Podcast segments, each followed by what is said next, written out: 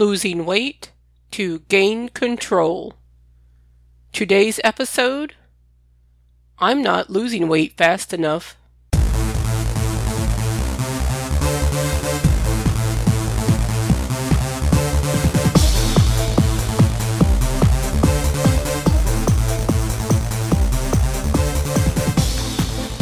Welcome to today's episode of the Losing Weight to Gain Control podcast.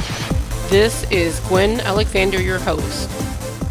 This is a podcast to help you along your weight loss journey, whether you're just starting, in the middle of your weight loss, or living in maintenance.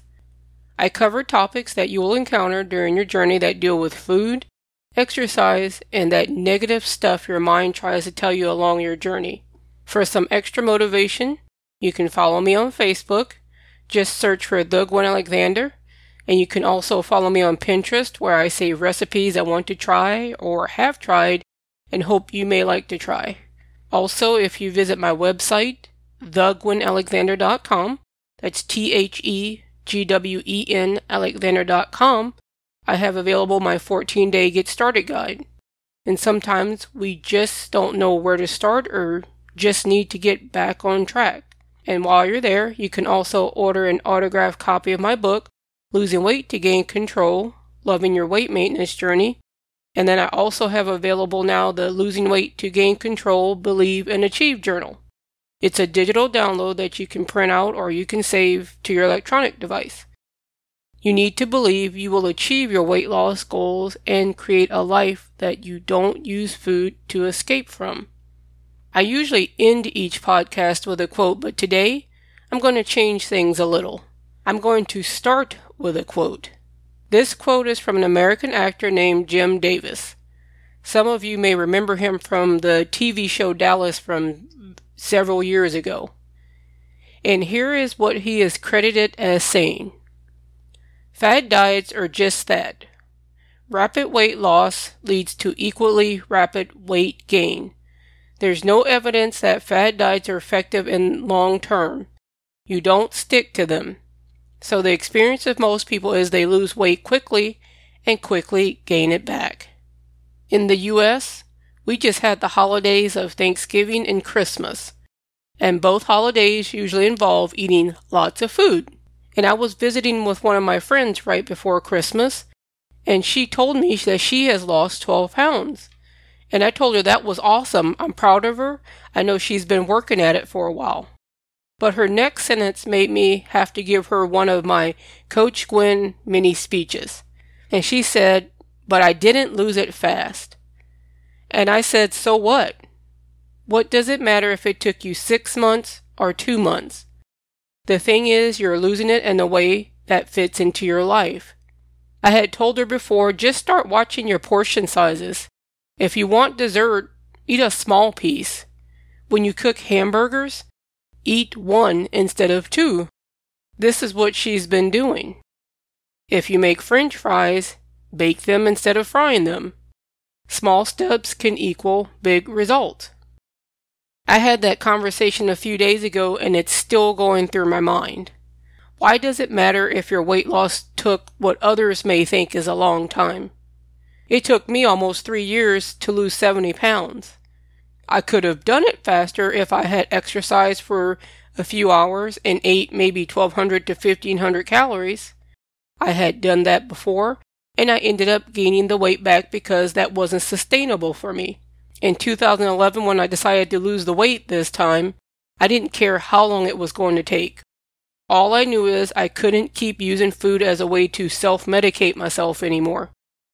I knew I wasn't happy with my life at that time and no one was going to change it for me. Rapid weight loss can lead to rapid weight gain. The way you lose the weight is the way you will have to continue to modify to keep it off. So if you did excessive calorie restriction, you really don't have much else to go with taking away food. I know it's more impressive to say you lost 60 pounds in 8 months than to say you lost it in 3 years. I get it. I think reality TV shows has, have kind of messed up our thinking about weight loss. If you aren't losing five pounds a week, then something must be wrong with you. Guess what? nothing is wrong with you. You are probably working a full time job plus a side job. You are probably taking care of several people. You are trying to figure out how to get the bills paid. Your schedule may be so full you're lucky if you have an hour of time just to relax. Take a deep breath and de stress. Are you in a position to be able to stop your life? I mean, can you quit your job and still get your bills paid? Tell your kids or your significant other, I'm taking a year off, you're on your own. Can you dedicate a year of your life to just exercise and eating healthy? If you can do that, great. But what's going to happen when you come back to your life? You go back to working, you go back to all of your responsibilities. You don't have eight hours a day to exercise. You don't have a lot of time to meal prep. Then what will you do? What usually happens is we give up and we say we are a failure and then don't try anymore. Here is something. How about this time you do you don't do the newest fad? How about this time you decide one thing you can do this month to get closer to your weight loss goal and then do it? Maybe for one month you just log your food. Use an app, use a tablet where you actually have to write with a pencil or pen. Take a picture of everything you eat just to start to become conscious of what you are putting in your mouth. Then, the next month, try to decide to try meal prepping. Do you see what I am doing? Instead of you trying to do a million things to get rapid weight loss or taking away all of your food, you're breaking it down into smaller steps. Your results may be slow, but you are going to do them in a way you can continue for a long time, not just a short time. I want you to get out of this mentality of you want to lose a bunch of weight in a few weeks or a few months. Why do you want to do that? You need to answer that question. Is it so you can impress your family and friends and then strangers you meet with your story? I submitted my story to one publication a few years ago. When they asked me how long it took to lose the weight, I told them, and then I never heard from them again. Maybe it wasn't impressive enough because I didn't lose it quickly. But here I am seven years later, still logging my food, still getting the workouts in, and still learning to live a life without using food as a way to deal with life. And some other positive things that have come from this is I've started talking to people from my past that hurt me pretty bad, but I've been able to let them know and work through it. It's not just about trying to lose the weight fast.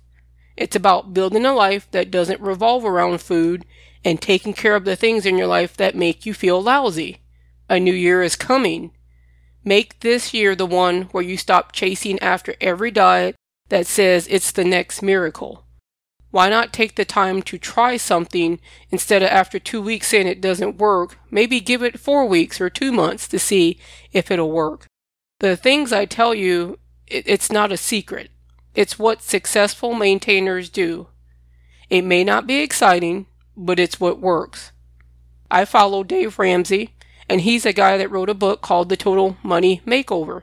And he's built a business around helping people get out of debt. I first heard about him 15 years ago when I was struggling financially. I mean, all I could afford was a basement apartment where the heat, you might as well say, didn't work, and where I live, it gets really cold during the winter.